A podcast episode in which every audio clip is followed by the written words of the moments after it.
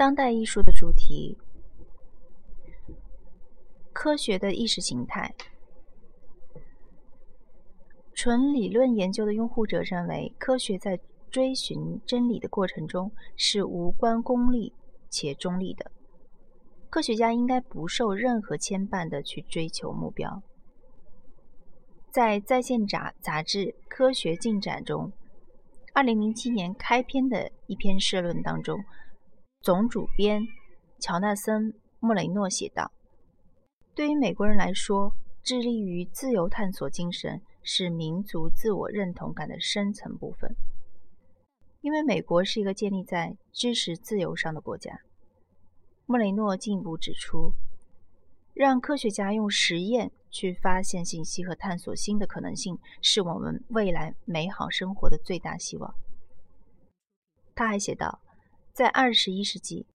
我们比以往任何时候都要坚信，只有自由、严谨的科学调查，而不是权威的权威的教条，才能为我们的生存提供最可靠的信息。这么说毫不夸张。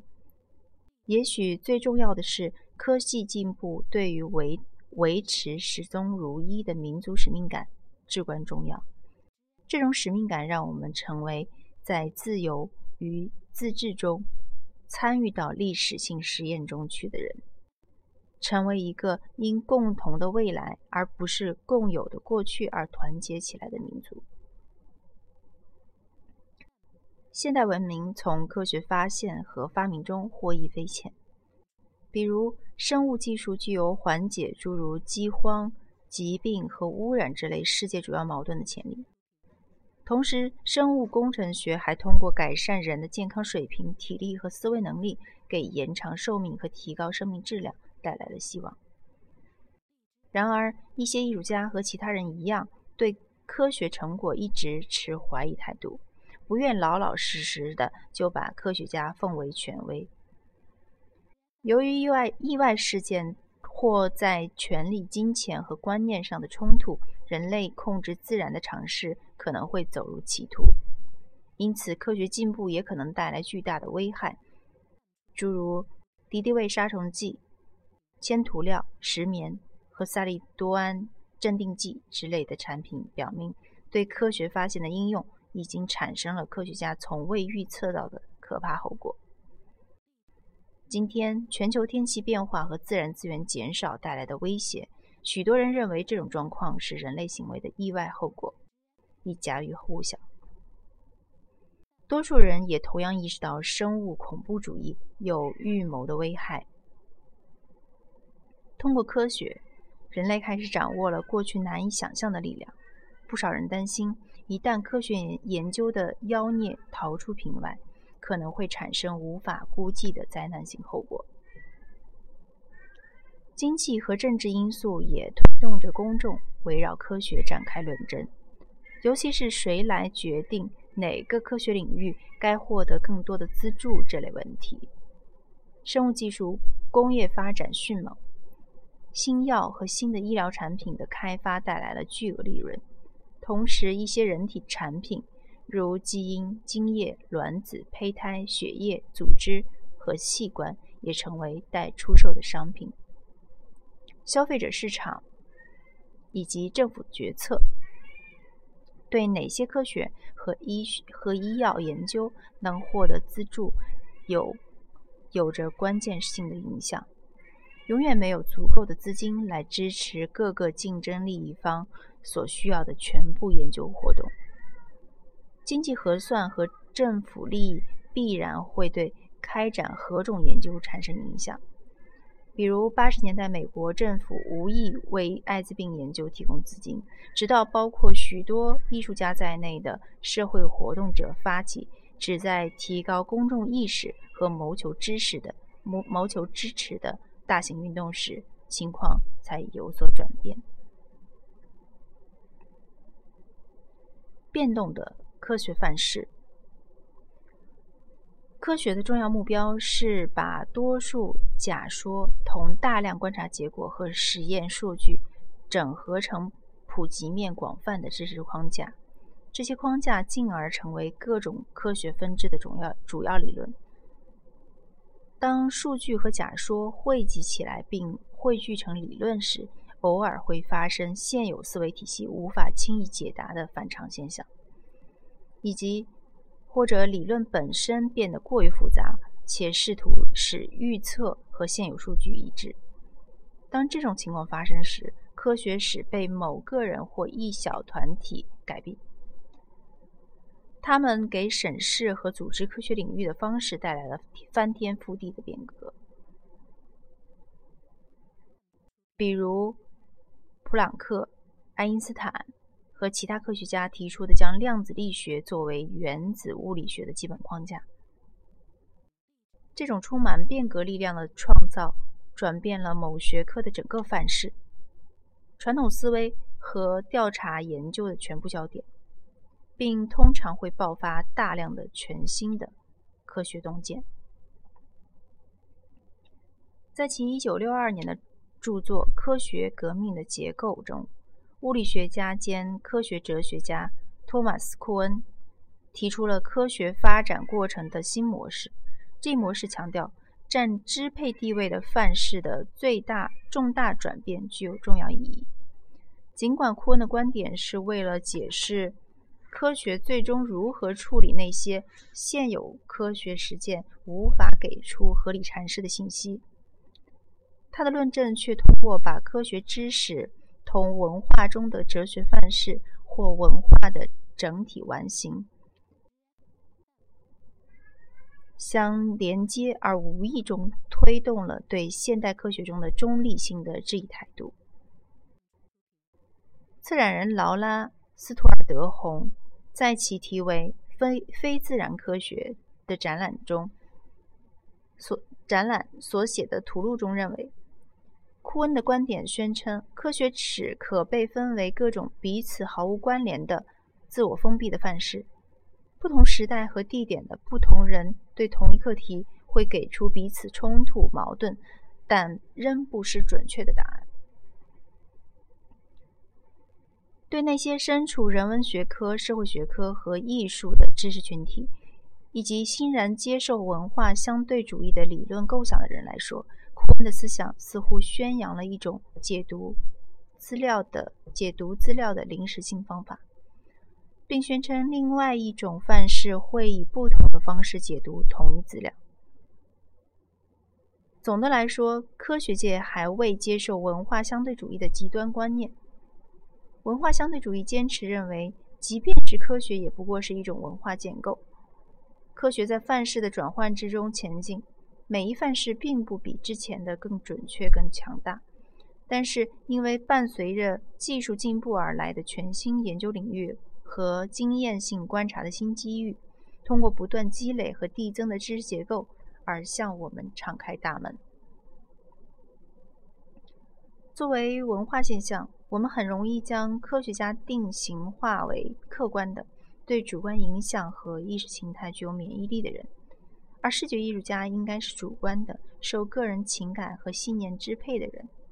实际上，两个领域都远比我们想象的复杂。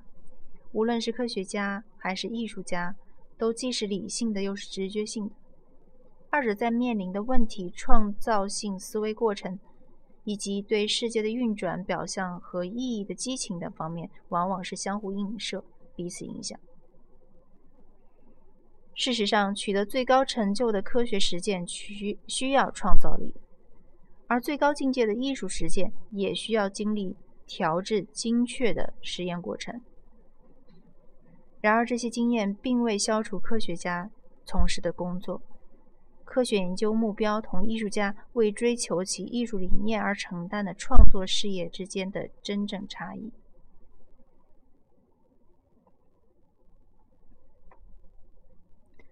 科学是否正处于失控状态？行动艺术、行动主义艺术予以回应。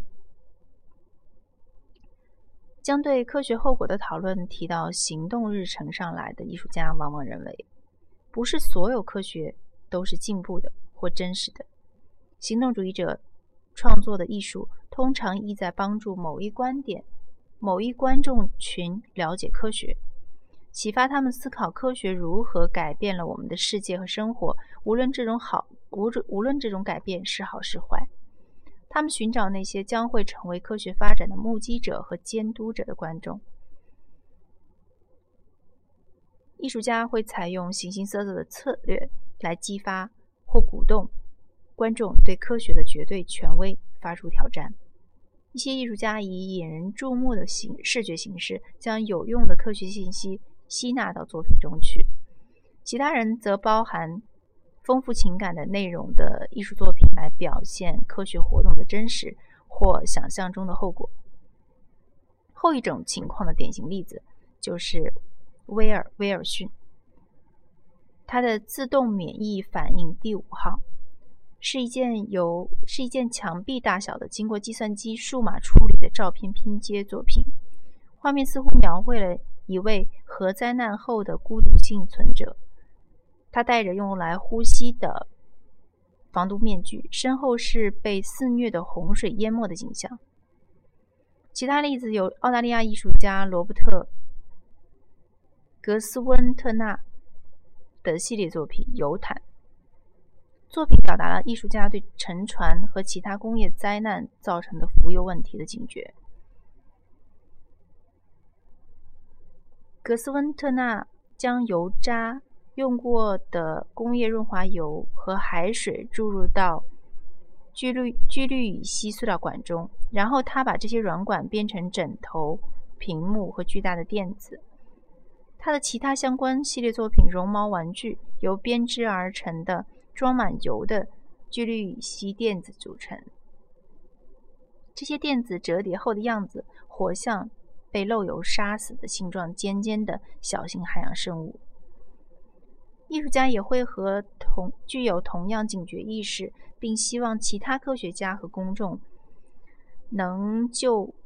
各种科学后果和抉择进行反思的艺术家合作、科学家合作。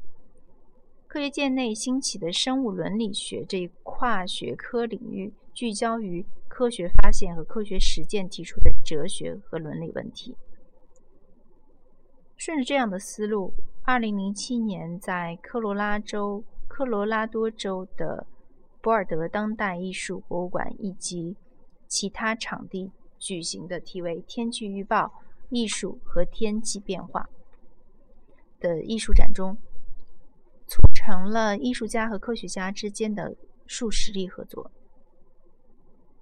通过探索诸如森林砍伐、全球变暖、物种灭绝、臭氧层破坏。和海洋污染等彼此关联的问题，作为合作成果的跨学科艺术艺术品，把目光移向了天气变化。艺术家玛丽密斯同水文工作者和地质学家合作，构想了当当地发生的可怕的五百年一遇的严重洪灾的形象。最终，密斯以预测的最高水位线的高度，把三百个闪亮的蓝色光盘。粘贴在博尔德斯博尔德呃博尔德人口密集的中心城区的一些建筑物上。长期关注环境的艺术家海伦·哈里森和牛顿·哈里森，利用一位生物学家关于全球变暖给高山植物带来的影响的研究成果，创作了温室中的高山。这件作品表现了因栖息地萎缩。而逐渐向海高海拔地区蔓延的植物。其他关注环境问题并参与其中的艺术家还有金姆·艾伯勒斯、伊夫·安德烈、拉纳美、派翠西亚·乔汉斯、阿维瓦·拉赫玛尼、丹丹格尼斯·丹尼斯。巴斯特·辛普森、未来农夫协会、艾伦·勒维和皮埃尔·于热，曾策划了天气变化展览的资新资深艺评家兼社会活动家露西·利帕德指出，一些作品戏剧化地表现了天气变化，而其他作品则提出了解决办法，是对未来天气会发生怎样的变化而进行的设想。还是拿出解决天气问题的实际办法，到底哪种方式更是行之有效，还有待观察。利帕德说道：“现年七十多岁的他，一直坚信艺术能激励观众去采取社会行动。行动主义艺术家有时会采取极具争议的姿态，比如格里高利、格林以地下发明家的方式制作了一系列核武器、生化武器、简陋原型的雕塑复制品。这些模型唯一缺少的就是让武器完全发挥功能的各种燃料。”尽管格林还热心地提供了调制炸药的配方，艺术家本人按照通过因特网和有购订单等触手可得的操作指南制作了模型。他希望在一定程度上向人们证明，获取制造危险武器的知识对恐怖分子来说何其容易。格林将武危险武器的泛滥同科学技术、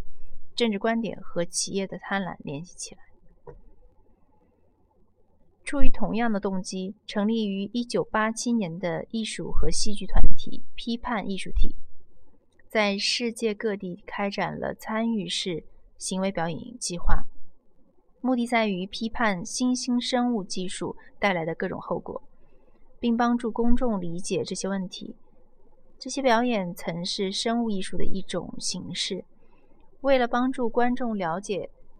经过基因改造的食品和生化战争，CAE 利用生物染生物材料来公开表现一些基本的科学秩序，例如艺术项目散养的谷物，邀请观众检查食品里面是否含有基因改良的有机物。CAE 使出的使用的一直都是任何人都可以合法获取的无害材料。也就是本科大学实验室一贯使用的那种常规材料。然而，CAE 的创始成员之一史蒂文·库尔斯，在2004年从煽动分子变成恐怖主义嫌疑犯。当时，联邦调查局的特工将他扣押，并指控他从事生物恐怖主义活动。他们从库尔斯的家中收缴了电脑设备、手稿和其他物品，包括艺术家作为。艺术物料使用的合法获得的培养细菌。尽管整个调查并未查出生物恐怖活动的证据，司法部在2001年美国爱国者法案的容许下，以邮件和电话诈骗的轻度指控为由，继续调查此案，指控于二零零八年被撤销。